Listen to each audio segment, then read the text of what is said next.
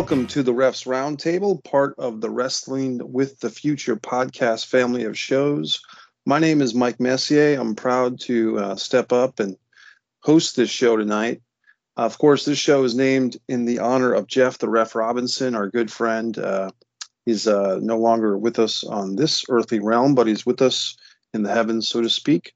And the uh, first guest that I'd like to bring on uh, as the host of the show tonight Nikita, and Nikita, correct me if I screw this up, brother.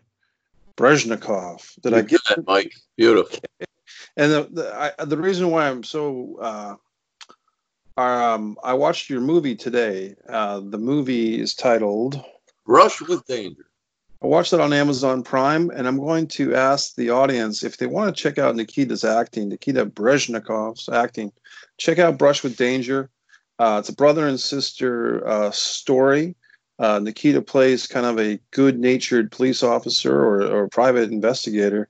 No, no, and, uh, detective, detective, yeah, yeah, detective, and uh, it's a good movie. There's martial arts. There's um, there's it's a good it's a good story. And if people are looking to see Nikita as an actor, I want them to check that out. Brush with Danger. I saw it on Amazon Prime, but I'm sure there's many ways to see the movie Nikita. Yeah, they have the regular version available too on Amazon, the DVD, and you can do all that stuff. Now, to give you a, quick background on that, Ken, the brother, he was actually a kickboxing champion in Indonesia. And nice. they they really are into the martial arts. Taught me a lot over the years. Believe it or not, Livy, she don't look big, but I, I wouldn't mess with her. She's that good. I enjoyed the movie, and uh, on this uh, episode of uh, the refs roundtable. Nikita, I wanted to talk to you because you're a longtime wrestling fan like myself. Uh, you kind of, you and I were kind of in the same area at different times. You saw a lot of shows at the Baltimore Civic Center, now known as the Baltimore Arena. I think mm-hmm. it's now called the Royal Farms Arena. Yeah. Uh, I think you also went to the Capitol Center in Landover, Maryland, quite a bit. Absolutely. And um, around the time you were watching, there was a transition, I believe, in 1982 when 84 84 okay. But the ownership changed from vincent kennedy mcmahon senior to vincent kennedy mcmahon jr which um, i'm not sure if it was 82 or 84 but in any no, event. You okay you're correct but that was 83 right between the two. Okay so we're both wrong. Yeah the junior was taking over and i i could actually referred to May 16th, 1983, because you see him at the entrance to the back stage area and he's watching what's going on. He's doesn't have a jacket on, he's just in the vest and is, you know, he's dressed nicely, but he's in the promoter mode. He's not doing the commentary anymore. Gorilla Monsoon took that over, and Vince was running everything. So yeah, it was right around July of 83. And was that um, or uh, May May of '83? You witnessed that at a house show or on TV taping that visually. Yeah, you could see it on the TV taping actually. Yeah. Nice. And um, now we fast forward, you know, what is it, 37 years later to 2020, and Dutch Mantell kind of stirred an uproar about a week ago, maybe two weeks ago, with a tweet, good old fashioned tweeting, Dirty Dutch, who's worked for the WWE as Zeb, Zeb Colter and Uncle Zeb over the years as a manager, a mouthpiece, did some great stuff with Jack Swagger, We the People. And um, but Dutch put out a tweet that got some people excited or curious. And the rumor that Dutch per- perpetrated was the WWE uh, would be selling. And I think the names that he dropped were um, ESPN, which is owned by Disney, and I could be wrong, either Dutch or somebody else also threw Fox out there. And of course, uh, WWE has been doing SmackDown on Friday nights on Fox TV. So yeah. the point is that um, in our United States world, which we pride ourselves on freedom of speech and freedom of expression and, you know, different arts, there really is like, I think it's six or eight major powerhouse entities uh, big big corporations that own a lot of stuff. Yeah. And even if the things that we think we enjoy that are kind of you know grunge rock or do it yourself or independent artist aesthetic, a lot of that stuff is owned by a bigger company. Um, I think of, if I'm not mistaken, Miramax films in the 90s had like this edgy kind of vibe to it, but I could be wrong. I thought they were owned by Disney. Um, I could be wrong on that, but I don't know. um, but what I want to talk about tonight with you, Nikita, is hypothetical, hypothetical situation. If the WWE is to sell, um, what would be the change for both WWE sports entertainment and professional wrestling at large? And uh, I do want to kind of, before we go too much further into the conversation, just so everybody knows, I'm talking hypothetical. I'm talking what if. I have no inside scoop beyond what everybody else does in Twitterville and Dave Meltzer Observer and all these wonderful sources that have the inside scoop or they think they do not claiming to have any inside scoop, folks. This is just a fun conversation.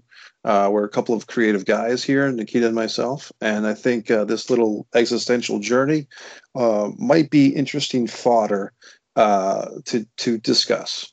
So, um, and the reason why I brought up the previous change of ownership, Vince McMahon paying, I think he paid his father um, one million dollars for WWF or WWF at the time was because that was like an in family transition, father to son.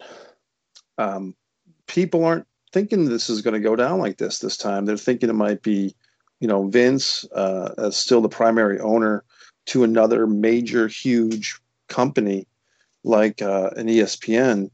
And the whole idea of Shane McMahon or Stephanie McMahon and Triple H, her husband, inheriting this powerhouse of a sports entertainment pro wrestling company it seems to be kind of put on a different level because if because people are guessing that a different company would buy. So, Nikita, what what are your opening thoughts given all that? Well, first of all, if it came from Dutch, it's got to be. He's a wild guy, but he's no baloney. You know, he'll put it out there. He's got the balls to do that. So he'll make sure what he's saying, he can back it up. Now, will it happen? Hmm. Well, after this XFL debacle, and I believe personally, again, no inside information, that was just a strategic move, like when you file bankruptcy. You know, people used to hang their head and almost want to do suicide, but it's like it's a maneuver. It's not the same connotation it used to have. So Vince is not a dumb guy. The XFL was never, ever going to chase the NFL out of the game no more than some backwater indie promotion would chase Vince out of the game. It's just not going to happen. So, is was he preparing? I would say yes, because and I'll tell you why. For the amount that I know of the man and watched through the years, and he's one of my he is my favorite announcer of all time, without a doubt. Vince McMahon. Vince McMahon. He did the best job. He he could deliver it normal he didn't get goofy and scream and holler like a carnival barker. He was great at it. But he would eat, sleep, and shit wrestling. He was the biggest fan there ever was. And he's got a big attitude and a big ego. And I really believe, I don't know his age, 70 something, you know. He's 72 or 74 now, yeah. Okay. He knows he's starting to see like the lights are starting to dim. You know, even if he's here another 10 years, you know, or who knows what else is going on. I said this a few times in private conversations. Vince is going to kill this because he created it. I didn't like it in 1984 when the big transition took place, like I wrote about in my book, if I may, when it was real. The day the music died, January 23rd, 1984. Hulk Hogan, Hulkamania begins. I'm not going to knock it, but it was different. Vince took it to the heights. Then he got beat down when everybody started to go to Turner's money. He held his ground and came back. You know, he resurged in 98. It was the thing again. Monday Night Raw was it. And it's the longest running television show in history. Right. You know? And actually, professional wrestling is the longest running reality show when you think about it of all that's a, time. That's a great way of looking at it. Yeah, it's the very truth. So Vince has got to know time is getting short. And I don't think he wanted to pass the baton. I think he wanted to burn it. And I think that's what you're going to see because it's not going to be, if it doesn't have a McMahon hand in it, it will be completely different without a doubt. And that's where I want to go with this. Um, if it doesn't have a McMahon hand, uh, let's get hypothetical. Um, what do you think a company, let's just use ESPN as an example, what would be the upside for them owning the WWE? Well, the name itself. Most people, it's kind of like when WrestleMania tickets go on sale, they sell out quick. But these are not fans that watch every day or every night, every week, even. They just go like the Super Bowl or the World Series. People are not really into baseball or football. Like I used to know box scores and averages and all that stuff. You know, these are casual fans only from name recognition alone. So there's a value to that, especially right now with the COVID thing going on. It's like just throw throw something out there to them. Boom, boom, boom. And WWE, that's the name that everybody, just like Hulk Hogan. If you said to somebody, who's the greatest wrestler of all time? They wouldn't say Bruno, unless it was my era. They will say Hulk Hogan and he's been gone for how long off the face of the the main scene. You know, some may say The Rock, but they I think more associate him with Hollywood. It was probably right. Hogan or Andre the Giant. Which maybe some would say Austin, but that's then you're veering more into wrestling fan territory. Yeah. So it's kind of like people it's like a, a headline.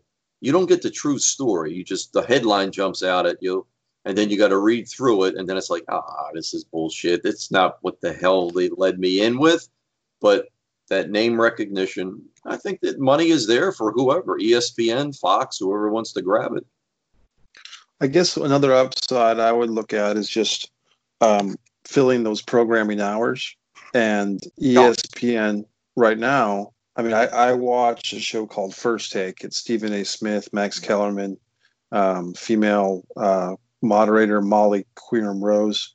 It's about sports. So for two months, they ha- they've they've debated about sports having fans in attendance. They've debated about Tom Brady going to Tampa Bay Buccaneers from the Patriots. They've debated endlessly about LeBron James and Michael Jordan, which one's better. And now they're doing like show reviews of the Michael Jordan doc. My point is, ESPN, even their talk shows are desperate for material and um, they've got a UFC thing coming up this weekend from Jacksonville, Florida. I don't think there'll be fans allowed, but when ESPN is now looking at this pandemic and they're looking at the fact that they're kind of caught with their pants down, they're a sports programming network, and they have ESPN two, they have ESPN plus, and they have nothing to show except reruns and sports talk shows about old material.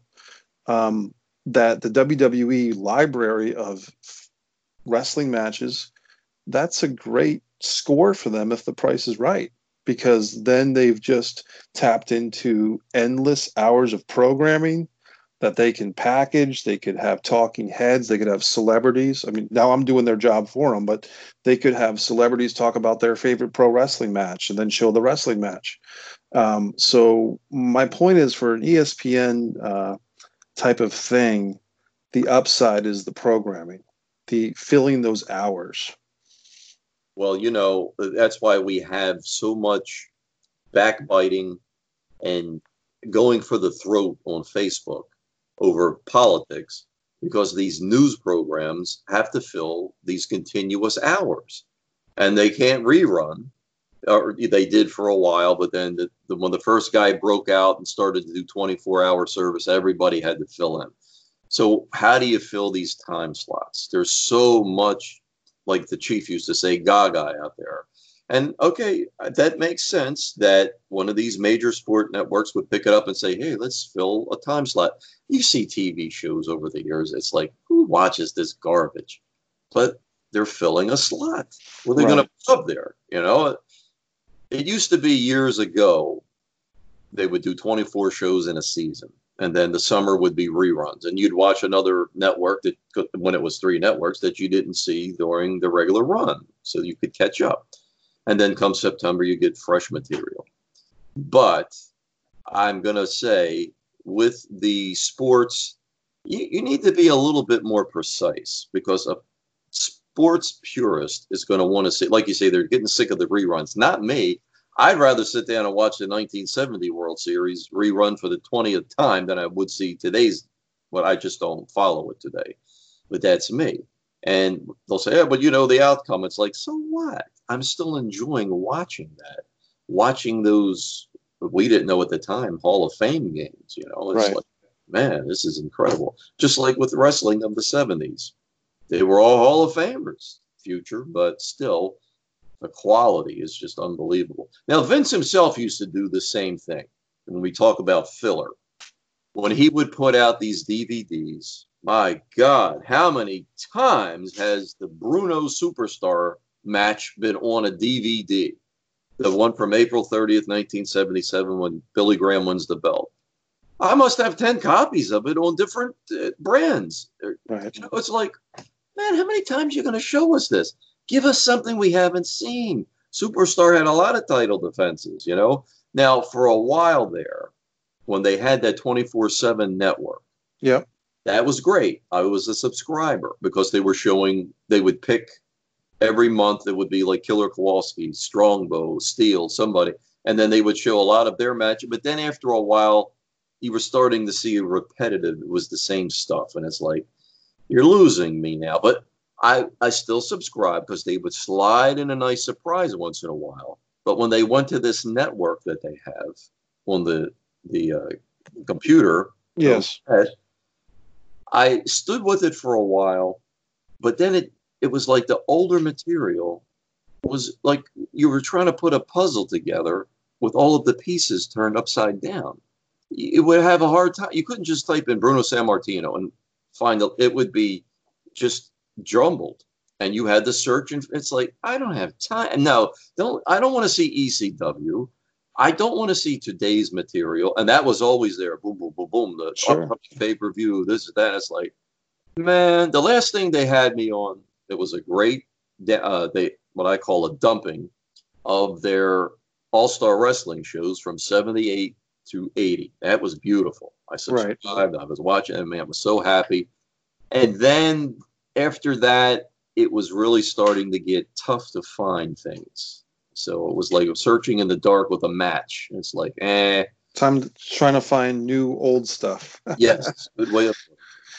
Well, Nikita, um, I want to venture forth and say, um, if hypothetically, if the WWE McMahon's were to sell, you know, whatever stock they have left, because apparently even before this XFL thing started, the story was that Vince sold a bunch of his WWE stock in order to finance the XFL. So that was a story that was going around.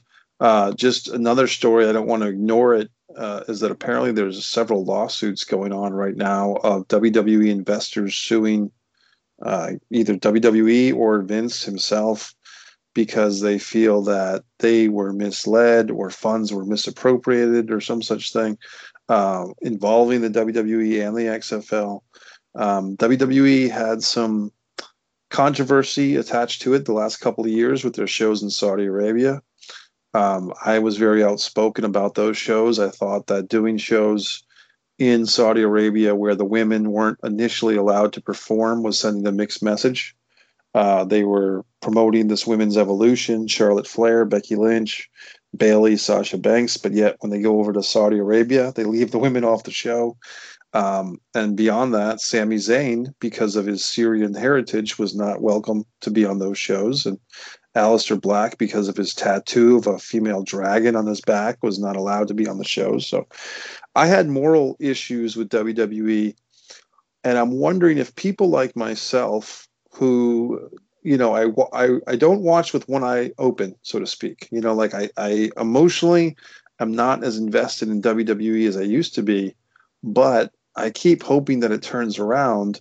And in certain times, such as when WrestleMania, you know, five or six weeks ago was playing, I watched it because I want them to do well. You know, I want WWE to survive in some format to keep this thing called professional wrestling going.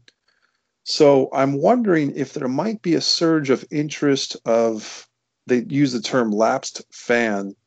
Uh, I think there was a podcast years ago, the lapsed fan.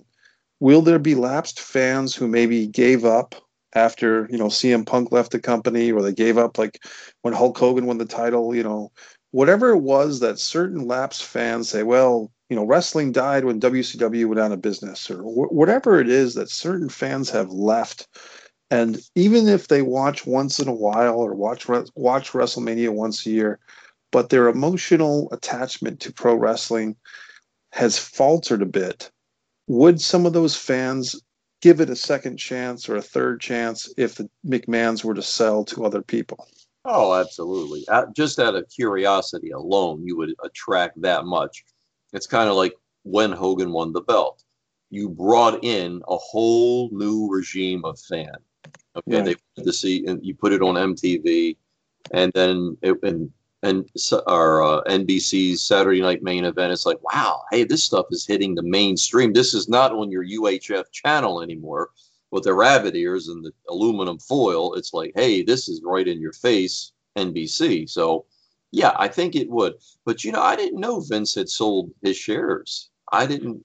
Not all of them. Just, uh, not, just all. not all. But, no, he sell the controlling share without a doubt. No, he he could still maintain that. I know enough about stock and trading and things like that. I've dabbled in it, and that's uh, that's eye opening that that was done. So there's there's lawsuits. I didn't know that. There's there there's two two separate stories. Vince sold some of his shares of WWE to finance the XFL. So he could liquidate his own money that was in WWE in order to put that money towards XFL. Now that the XFL has declared bank- bankruptcy in 2020, you know, after the coronavirus. And the, the truth is their ratings were falling every week before that anyway. Oh, sure. um, so so what people apparently the story that got released was something to the effect of that there was like three or four law firms coming after uh, either the WWE or the McMahons themselves for um, you know I, I, think the terms were misleading information um, I'm not a lawyer. I'm not a, uh, you know, I don't work for the Wall Street Journal, but I mean, those articles are online, so people can fact check whatever I'm saying. But um, my my overall point is, at at 72 or 74 years old, maybe Vince is just feeling to hell with it, and like you said, rather than pass the baton, he he wants to cash in the baton. Um, Somebody posted that exact wording. Vince is in a to hell with it attitude. Right. With everything. And you've seen a lot of people released recently. And these are some very good people that have been with the company a long time Gerry Brisco was put on furlough yeah. Yeah it's eye-opening you know. It's you know howard finkel just passed away and god rest his soul we love howard. Yes. But what a coincidence you know at least howard was spared all of that. But then you got to wonder what's going to happen to a guy like darren drozdov who was had his neck broken, and I know they've been taking care of him for a, a while. I recently saw a story about that, and I'm glad to see it. And you know, it happened on their watch, so obviously they're they're locked into that. But what's going to happen to somebody like that? You know, and you got uh, more situations than we know. I'm sure Vince has probably got more lawsuits. I mean, you know, it, it just goes with the territory nobody's ever going to be happy, especially with dealing with private contractors, which is what that is, you know. And it's like somebody's going to feel like they didn't like me for this reason. She's going to say she didn't like me for that reason. And it just goes on. That's why I would never want to be in that position to own right. or be any kind of a, a, a decision maker. This is a litigious society. Everybody's quick to pull the trigger on the lawsuit, win, lose, or draw. But the thing is, justice is neither swift nor cheap. You better have deep pockets. So good luck to it. I just want to explain for the younger fans uh, Darren Drozdov was uh, probably most famously known for his little cameo in Beyond the Mat documentary. Um, but he was a WWF wrestler.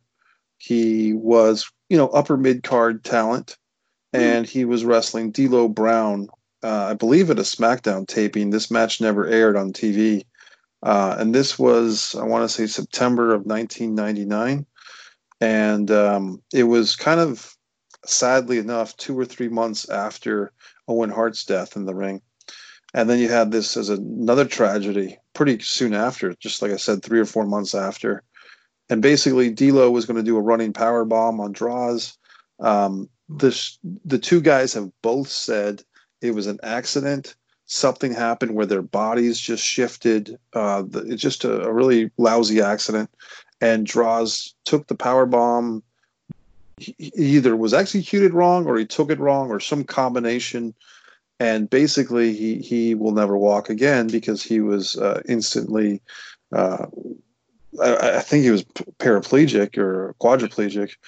And um, so the point nikita's making is that that guy has been on the wwe payroll i think for almost for over 20 years i'm not sure exactly what he does for the company initially he was writing some uh, material for their wwf raw magazine um, but i don't think he does that anymore um, but you're right. It's kind of like these people that um, the WWE has on their payroll as a favor out of respect. Some of these legends contracts, for instance, will that's and and even the WWE's policy of sending certain guys uh, to rehab, you know, drug rehab.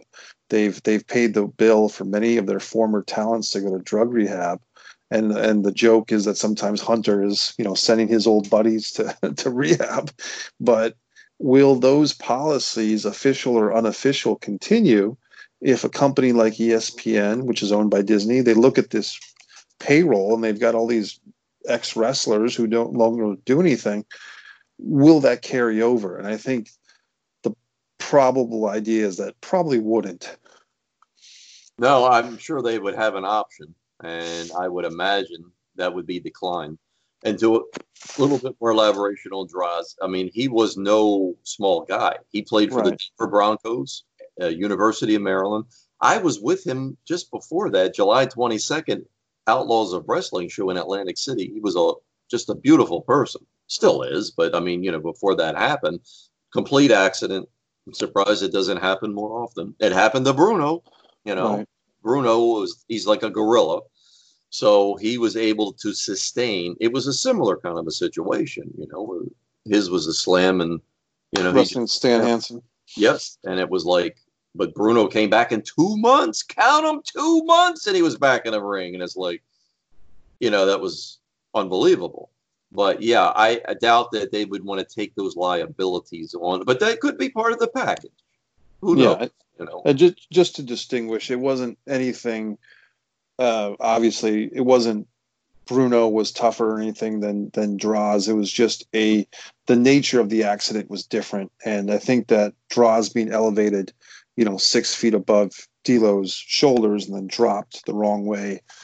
Um, and I think Droz recently was on one of the dark sides of the ring, the Brawl for All episode. So we did get to see Droz in his home. I, I saw a picture of him recently. Yeah, and look, this guy, his spirits are unbelievable. So, you know, yeah. it's like wow, his attitude is like gee, he he's remarkable. So let's get back to this hypothetical what if Nikita scenario. Um, you know, pro wrestling or, or not, not pro wrestling, but WWE in particular, to me has been creatively stagnant for quite some time. And every once in a while, we'll see something like Daniel Bryan will make a heel or a babyface turn, and that'll get some emotion. Or he'll retire and then he'll come back. And you know, mm-hmm. certain there's certain key players. That Daniel Bryan's one of them. Um, Becky Lynch, I think they kind of the way that I think they handled Becky Lynch was that they iced her heat. Like she was getting a lot of attention. She was very organic in getting that attention and it seemed like the WWE was afraid that she'd take off beyond their control, and they started putting her in the opening matches on a pay per view. They started having her apologize to Shane and uh, to, to Stephanie and Triple H. They started doing things with her character that they didn't make her. They didn't squash her, but they didn't do her. Do, they didn't do her favors. Um, and see, uh, Mike, you know, this is going to tie into what we talked about earlier content. But in this day and age, you have to have the content. And it's like, it's too much exposure. And just what you said, you can either turn face to heel. Who cares anymore? Champion, you've been champion 25 times. Who cares anymore? That doesn't have any bearing. So it's like, what do you do? How do you keep people interested? They're not. You know, we always talk about the 70s, the 80s, even some of the 90s, when people would probably want to bash your face in if you called it fake. Not just Right. say Dr. Schultz, but it was like, man, you go to a wrestling arena and start spouting that off, you're going to get punched in the face. I can guarantee that. You better keep your opinions outside. Nobody wants to hear them. So it's like that was a different era, of course, because you had one hour of television and everything else took place in the arena. So that was great. You you could really keep you keep us chasing the carrot. That was nice. That was no problem. And then when we have the internet and you got all this content on television, how in the hell do you keep people interested? Nikolai used to say it. What they going to do next? Cut that guy head off? You know, it's like you're diving over tables and things are on fire in some place. It's like, oh my god, what a mess! What do you? And how do you top that? Because then people want to see what's next. Okay, you did that. You stood in front of a bus. Okay, that's great. Now who's next? And what is he going to do? Or what is she going to do? And it's like, Well, I think that one thing that's and and that's kind of on the topic of what is wrong with WWE or what have where have they gone askew? And I guess my thought is hearing what you just said, and Nikita is a hardcore wrestling fan, you know, just as much as any of us, if not more. So my feeling is that a company like ESPN, who has ESPN, ESPN2, ESPN College, the the ESPN Plus, you know, that they want subscribers to, and they want to have pay per views on that, and they've been doing that with UFC. But can you imagine if they suddenly ESPN on their roster had a beautiful Sasha Banks, well spoken Sasha Banks, a beautiful Becky Lynch, uh, Charlotte Flair with her uh, father. If they had uh, all these good looking guys too, they had a Drew McIntyre, you know, six foot nine, six foot ten, uh, I guess he's seven feet tall. Drew McIntyre coming in, who's probably more articulate than any of the uh, athletes they have on there now.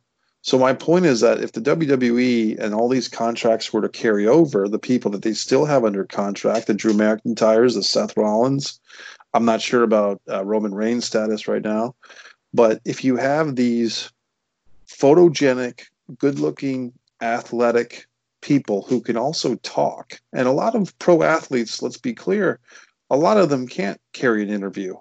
You know, for every for every athlete who can have a decent interview, there's probably 10 or 20 that can't.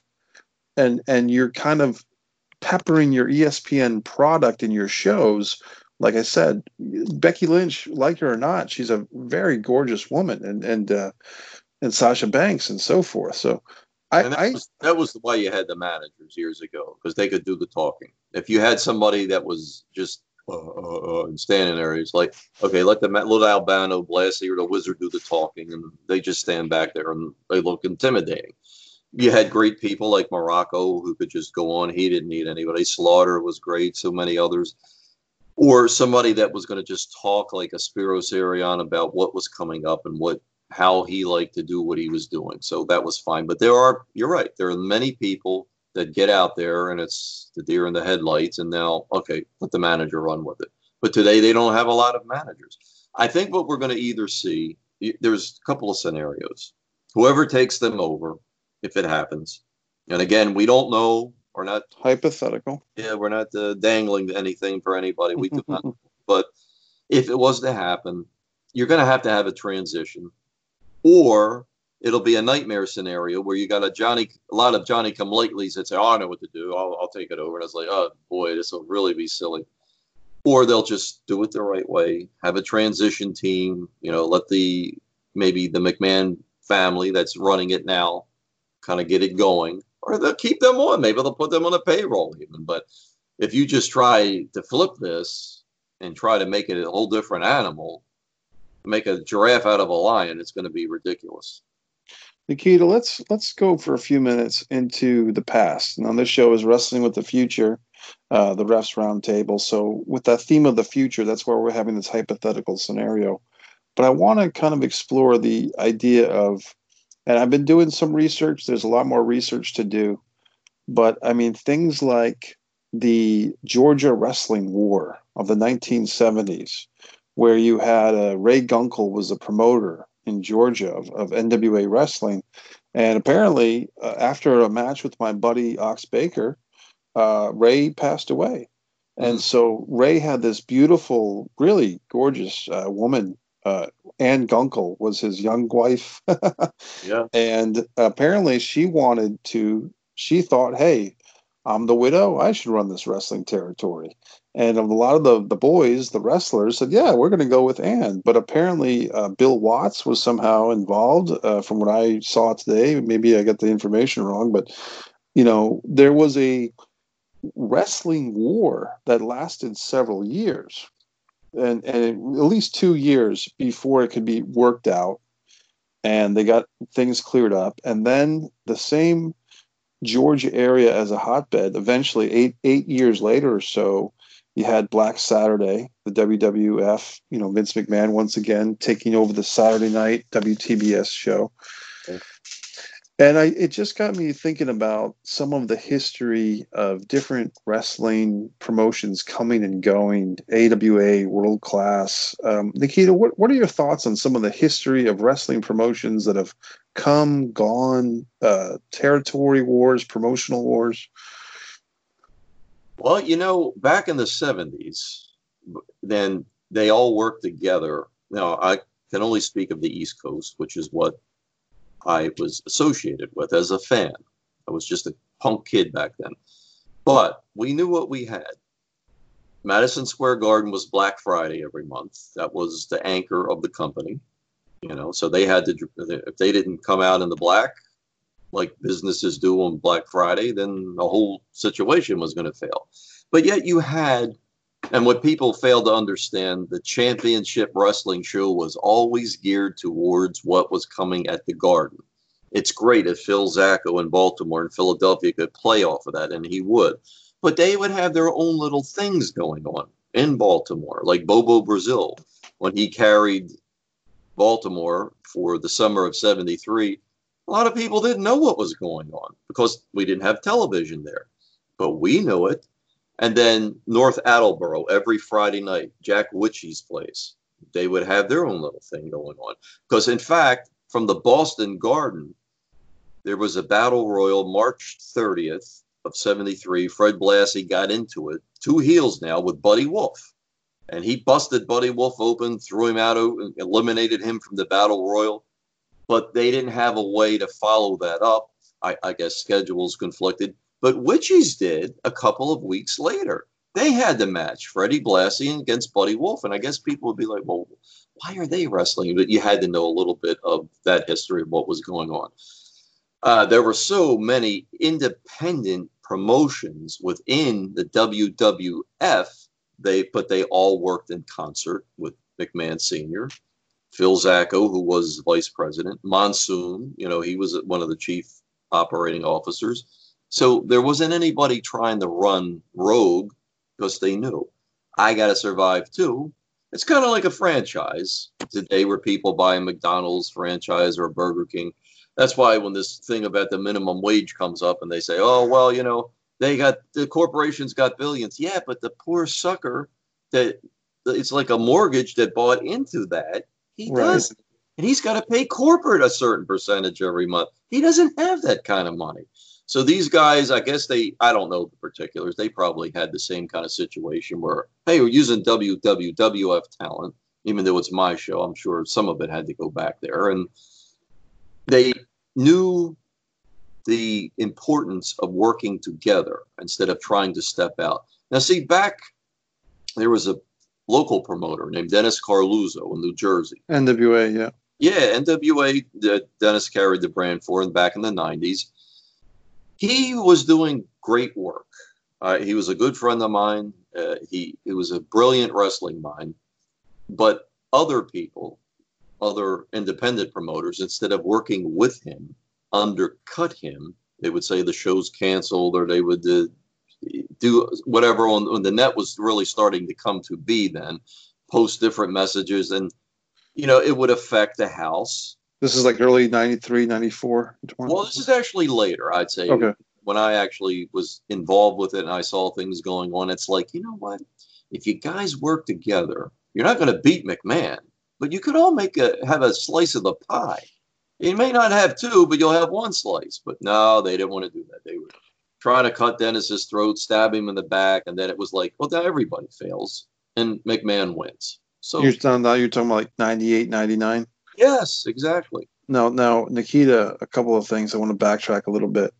Um, you mentioned something that you may not have realized kind of blew my mind a little bit because you the way that you were talking about the jack witchy and my, my buddy steve feinberg used to go to those jack witchy shows and he's a rhode islander he would drive up to attleboro for those jack witchy shows and the people in new england still talk about it and whenever they do talk about it nikita they always say that back when they were wrestling fan it was bruno Andre, Strongbow, Morales, and it's almost like they say the same four or five guys. It's always Bruno, Andre. You can you just you start mouthing along with some you know someone saying it, but um, you were describing the WWF in a way that I'd never heard before, which was almost like a territory where different uh, venues up and down the East Coast were doing kind of their own separate angles and promotions and or not promotions but angles and storylines like Blassie turning on the guy in the battle royal. Uh would you say it was buddy wolf? Buddy um, yeah and and i never thought that wwf was ever like that like a wild wild west because when i started watching it was like you were getting that weekly syndicated show and then they were popping in the promos for your local arena but at some point I became aware that my local arena was more or less the same house show as Philadelphia, more or less the same thing as MSG or Boston. You know, the same type of five or six matches, maybe with some, you know, some of the matches were a little mixed up, but a lot of the stuff was the same. The way you were describing Nikita, was almost like the NWA, like where you had your world class, your mid Atlantic, can you can you go into that for a minute because that seemed to me that's that's something I never really heard with the WWF being a collection of different little venues. Well, now, see, in Baltimore, I bet you a lot of people don't know that the big cat Ernie Ladd had a feud with Professor Tanaka that was settled. And that started, uh, it was a match with Morales and Tanaka, and Ernie Ladd got involved. And then Sonny King came out, Showboat Sonny King, and then there was a tag match the following month, and then Tanaka and Ladd, they mixed signals and they got into it. So then they had a match to settle everything. And it was like, yeah, that was really cool for us in Baltimore. But people outside of that area, they had no clue that was going on. Now there were some nice magazines. The Ring Wrestling or the uh, the Ring Wrestling magazine back then was really good for reporting things like that. Legitimate stories with legitimate results. Once in a while, you could find those gems. But basically, you had to be there or you didn't know that was going on.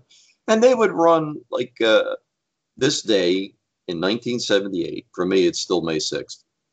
So it was uh, Ken Patera was going to wrestle Backlund. Now, I didn't even know what was going on. We thought Patera, we were told because they shot a quick promo for that day wasn't behind the ring or in front of the ring with the ropes behind. It was a curtain. So they must have slapped this together quick. They said, well, there's been a shifting that has taken place between the managers, Blassie with Arion and Albano with Patera. And now we have Spiros Arion's going to wrestle Backlund tonight. And it was like, oh, you know, they're trying to screw Backlund up with he's training for Patera. And it's like, it's all bullshit because Patera left the area. He got pissed off. Right. Uh, He came back for one more match in the garden, but to get that payday, but that would satisfy that debt. But he was done. And we didn't know about it. But that night, instead, we got to see Arion against Backlund, and it was great, even though he came in expecting Patera against Backlund, and it was like, eh, you know, uh, what, the, you know, but we had that buildup as we went into the arena that night. But again, you didn't know what Boston had going on. Nobody knew what was going on in Philadelphia because we didn't have the net. And man, these small places like uh, Gene Dargan, he was a promoter in Pennsylvania. I saw his name come up not long ago. People brought him up, and he in Steubenville, Ohio. That was kind of like the last stop before you crossed into the next territory. So Steubenville had their things going on, and again, you would have like Putski and Maivia teamed up a lot throughout the East Coast before Maivia had his heel turn. But you didn't really hear about that because it wasn't on television. Now, if you went to the arenas, which this night again, Maivia and Putski teamed up against the Graham brothers, that was just like wow, people were crazy for that. I mean, we we love Putski, we love and to see Superstar with his brother, that was just like wow, because they didn't really do much with that, and throughout the entire WWF because Superstar was in such demand. Still was it was it Eddie Graham or Luke Graham that was the Luke, brother? Crazy Luke. Crazy Luke. Okay. And we were, we were over for Crazy Luke because he would do that. Uh, we would holler Crazy Luke, Crazy Luke, and he would mess his hair up and he'd go goofy, and then the face would take over on him. So he was over in Baltimore. Then when he teamed up with Billy Graham, it was like, wow, this is just a great team. But was I, Eddie was Eddie part of was Eddie Graham never never part of the brothers? never had him involved. He came along. He, he had a little bit of a spot in the 80s, I believe. Dr. Jerry came back shortly, but uh, never in the 70s. The 60s, of course, but never the 70s. Not WWWF anyway. Um, Nikita, um, it's interesting uh, to me uh, that your knowledge and uh, of these territories, uh, the Baltimore, uh, Landover, uh, it's pretty profound, pretty deep. And one thing I remember that you and I might have overlapped a bit was in the Capitol Center. Special Delivery Jones was not a job guy uh, all the time. In fact, he was a main event guy, and a couple of times. But he was a main event guy when he was tag teaming with Rocky Johnson, and they were called the Soul Patrol. And then later on, they would call on TV you know, Tony Atlas and Rocky Johnson, the Soul Patrol. And I always felt that SD Jones kind of got the short end of the stick somehow because I guess his physique was not as big as Tony's and Rocky's. So, but well, now was, wait a minute, you're you're onto something there, Mike. But uh, Jones and Atlas had a shot at Fuji and Saito in 1981, November 14th at the Spectrum, and Chief was actually pushing to get SD and Tony Atlas the belts. He he thought they would be a great team together, and they loved each other without a doubt. They got along famously, but you know Vince had other ideas. I, my opinion, I think Pat Patterson had some influence into that decision. I think Pat brought Rocky in from the West Coast. Not saying anything against it because Rocky was a great talent, but we never had the exposure to Rocky Johnson until 1982. He had never been on the East Coast at least in the 70s. But uh, when he came in, it did look like a great team. Atlas and Johnson, it's like, oh, two powerhouses. How can they go wrong? You know, so I didn't know what was going on behind the scenes, but apparently it was. But we always did love SD Jones. We did. He he was uh, he was like the people's representative. He's out there, he's doing everything he's got, and at the end of the match, he ends up on his back. It's like us, you know. We're up here every day, and it's like, son of a bitch, we end up looking up at the lights, you know, damn it.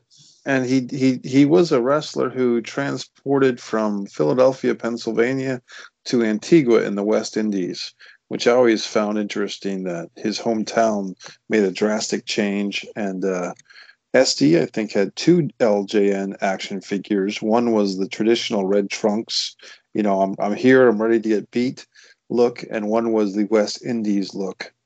So it's interesting that certain guys of uh, you know I, I, made a funny meme last night just to piss people off. It was it is uh, this was a meme i put in a wrestling group called uh, old school wrestling on facebook. I said uh, uh it is politically incorrect to call preliminary wrestlers jobbers. The correct term is star builders. And I put this meme in a wrestling old school group just to see what would happen. And I got so many comments, so many ups, downs, you know, pe- people defending what I said. Of course, the, the term star builders, I just made it up. you know, nobody in the wrestling business has ever said, "Oh, that guy's a great star builder." No one's ever said that. It doesn't even sound right. If anything, you call it a star maker. But it, it's just funny that if you mention the term jobbers as politically incorrect, it got a visceral reaction from people. People were uh, quick to quick to judge, quick to speak up. The most uh, prolific name I heard was enhancement talent. Yeah, yeah. People people use that one a lot, which is fine. Carpenter, I kind of like, um, but I I because the idea is that the carpenter builds the house and then. But um, you, you must have seen guys like Johnny Rodz and, and Baron Mikel Scicluna in his later years, and you know Johnny Rodz to me, I, I was watching on um, one of these old uh, house show tapes of WWF. Johnny Rodz went in there with a guy, I think it was Steve King. Now, Steve King has the most uh, platonic, Caucasian, boring name ever, but he was a Latino guy. Yeah, and City. right. His wife posted me on Facebook. Oh, yeah? She really appreciate and Johnny Rod's my amigo. I love Johnny Rod's. He, he's a tough son of a bitch, and he, you know, people say, well, what Johnny Rodz never won a match. Well, you're wrong. He did win many matches, but his job was to enhance the talent. But he was the enforcer as well as the true test. They want to find out what somebody's got, put him in there with rods and see if they can survive or not. But Steve King's wife really appreciates his memory that when people talk about him, when his name appears on a lot of the things that I post daily, and it's got nothing to do with the book. It's got to do with I love it because my book doesn't have those kind of pictures in it, you know. And uh, there's clippings, but uh, it's I stop at 1979, so I go on to 83, which is for me part of my love. But uh, Steve King, yeah, he gave 100% when he'd get in there and he was somebody we did find. Joe Turco at the twilight of his career, the Continental Nobleman. We loved him to watch Joe Turk, and he wouldn't do much because he was an right. older guy, but he was very vocal, and he was like a comedian. But of course, that was like an opener, so you didn't want to go out there and take away from the main bouts. So you just go out there and warm up the crowd. That was great. Like watched, Moose Monroe was another one. All yeah. Moose could do would be, whoa! You know, we love that shit. It was great.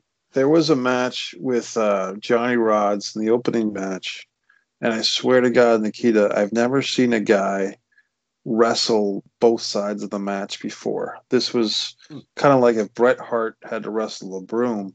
Johnny Rodz was taking this guy and he was and it, it, wasn't it wouldn't be something that if i was in the arena that night or if i was watching this on tv as a kid i would notice but just listening to all the shoot interviews watching all the wrestling stuff doing ring announcing myself and so forth i could at this advanced age of wrestling fandom pick it up like johnny was putting this opponent through the moves like even when the other guy was doing the move on johnny johnny was expertly kind of manipulating this guy. And I was like, Johnny Rodz is he's not wrestling himself, but he's wrestling both sides of this match. And uh, I was very impressed. Um, we're coming up on the hour, and I, I just I do want to make this show uh, uh, about an hour long, Nikita. So we got about four minutes to talk, and I um, I just think that it's an exciting, you know, we're let's face facts, folks. We we want to encourage everybody if you're going out and about, wear your masks or your neck gaiters or your bandanas across your mouth. And what people don't realize, just to change gears real quick, is the reason why I say that is because some of us might be out there um, as holders of this coronavirus, not even realizing it. And if you are covering your mouth and your nose, you're doing a public service for other people to not spread this thing. And um, I know that throughout the country and throughout the world, different places are allowing for more social interaction at this time. But what I want to, you know, kind of publicly do is just encourage people try to keep that as much as you can to a minimum because this coronavirus it's still killing people. Uh, a buddy of mine's in the hospital with this thing. I'm seeing people on Facebook every day saying their mom died, their aunt died. It's a serious deal, folks. So while while we want to enjoy our freedoms again, just be respectful of the fact that the hospitals uh, and, and the doctors and nurses in this country have to take care of people. So try to lessen the load. Uh, get off the soapbox here and go back to wrestling, Nikita. Um, do you, I guess, a two point question. Do you still watch um, current wrestling or do you watch old school wrestling exclusively? Do, do you, what, what's your kind of viewing plan, so to speak? Old school exclusive. I have an okay. extensive collection and I'm definitely kept well entertained. I probably, if I tried to sit down and watch it all from end to end, I could not do it. It would take years. I go from 1970 to 1983. I, have got an 84 collection too because I did enjoy Nikolai and the Sheik's run. That was a great tag team. And Slaughter and the Sheik was just fantastic feud. So I could never leave those out. But I pretty much cut off at 83. And and you watch on VHS tape or DVD? What what's your material? DVD. I they took me kicking and screaming back about 19 I'm going to say 93. Uh, I just I thought I would never switch because I had the extensive VHS collection. But then my wife convinced me. She said, "You know, this is the new medium." And I'm I'm an old school television buff, like Batman, Combat, sure. Voyage to the Bottom of the Sea. So I wanted to get those collections, and it's like, what are you going to have 150 VHS tapes? And then I saw one day it was a little expensive in the beginning, but it's like, man, you can get a whole season in this little box. That's neat. And then I was watching as I was transferring my VHS to DVD. It's a good thing I did because I was starting to see those famous lines, and that meant the tape is starting to go. And it's like, oh man, this is good timing because, and I tried not to watch them too much. I'm a crazy like Sheldon from Big Bang Theory. I'd have a backup to the backup to the backup. I still do with the DVDs, and it's like, man, but tape was tape. You know, it was going to wear out. Not to mention, where the hell do you store all that stuff? Well, I, I hear you. And um, is there, with your advanced collection, like for instance, Nikita, I thought, you know, sometimes I think, oh, I've seen all the wrestling there is to see. I'm on Amazon Prime a couple of nights ago, and I find this Detroit wrestling, mm. and Terry Funk is in there, like a clean shaven Terry Funk, and he's saying some pretty hardcore stuff. And they had some football player that was a legitimate NFL player that was there to wrestle. And I'm like, this is pretty wild stuff. And um, it's just interesting to me, you know, and a friend of mine, I'll give him credit, uh, Miguel Souza, back when I was in college, you know, he said to the, it was the wrestling geeks and the Star Wars nerds in the same room. And Miguel made a point to the Star Wars nerds. He said, you know, you guys have got like six movies. Us wrestling fans have got endless, endless, endless material. And even now, you know, the Star Wars universe, so to speak, has what maybe nine feature films, maybe three or four animations, uh, star uh, Christmas special, and and fan fiction and all that. But if you want to compare Star Trek, Star Wars, any type of niche genre to wrestling, there's no question that maybe not quality sometimes, but quantity, we get them beat. Oh yeah, we got plenty to keep us happy. And I'll tell you, in all there, I've invaded so many worlds throughout my years. Whether I'm talking to a lawyer or a doctor, when they hear wrestling, their eyes light up and they're in another world. They start talking about their memories of pro wrestling and it just it takes off and it's like man, even in acting, you meet famous people like Adam West.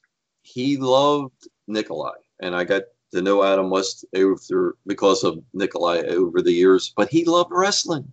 He was a cool guy about it. So many people through the years just they every I think I'm gonna say I hate to say never say never or every use the term everybody because I came from a world with the police department where you had to prove it in court or shut up. But I'd say 98% of people have wrestling memories, males at least. It definitely males. I'd go along with that. Well, Nikita, Breznikov, if I Yes. said that properly. Again. The movie again, um, is it Brush of Danger? Brush with danger. Yes. Brush with with Danger. With and uh, I want to encourage people and your book when it was real. when it was real. Yes. And You uh, know, listen, I'm on Cameo too, and I just posted. Here's the when it was real, and I uh, I do a Cameo. You uh, you have the person do a, a greeting. It's only like 30 seconds or a minute. I said for Mother's Day, I'll do whatever you want. I say if you love your mother, you hate your mother, I- whatever message you want to give to her, I'll do it. well, Nikita, I appreciate you being here, buddy. Thank you, and uh, people ch- check it out. Thanks for watching the Refs Roundtable uh, for the Wrestling with the Future podcast family. And if you're on YouTube, make sure you like and subscribe. Uh, we have many other content here on the YouTube channel, uh, Wrestling with the Future. I've uploaded my interview with Vinny Paz, the 50 win boxer, who was the referee for WrestleMania's 15's uh, Butterbean versus Bart Gunn. Uh, we've got my movie Disregard the Vampire, Mike Messier documentary. We've got my interview with the Sandman. Most importantly, we have the new Magnum TA interview with uh, psychic medium Angelo, uh, Tombstone Jesus, um, Dan the Man, Sebastiano, and myself. And uh, we've got plenty of Nikita's interviews on the show on the YouTube channel as well. So even if you listen to us on Podbean, or uh, Apple Podcasts, make sure you come over to YouTube and give us a like and a subscribe. And we also have the Wrestling with the Future T-shirts in case anybody wants one. Uh, we'd be proud to have you have your uh, chest in our T-shirt, so to speak. Okay, Nikita, thank you so much, buddy. Done, you brother. Bye.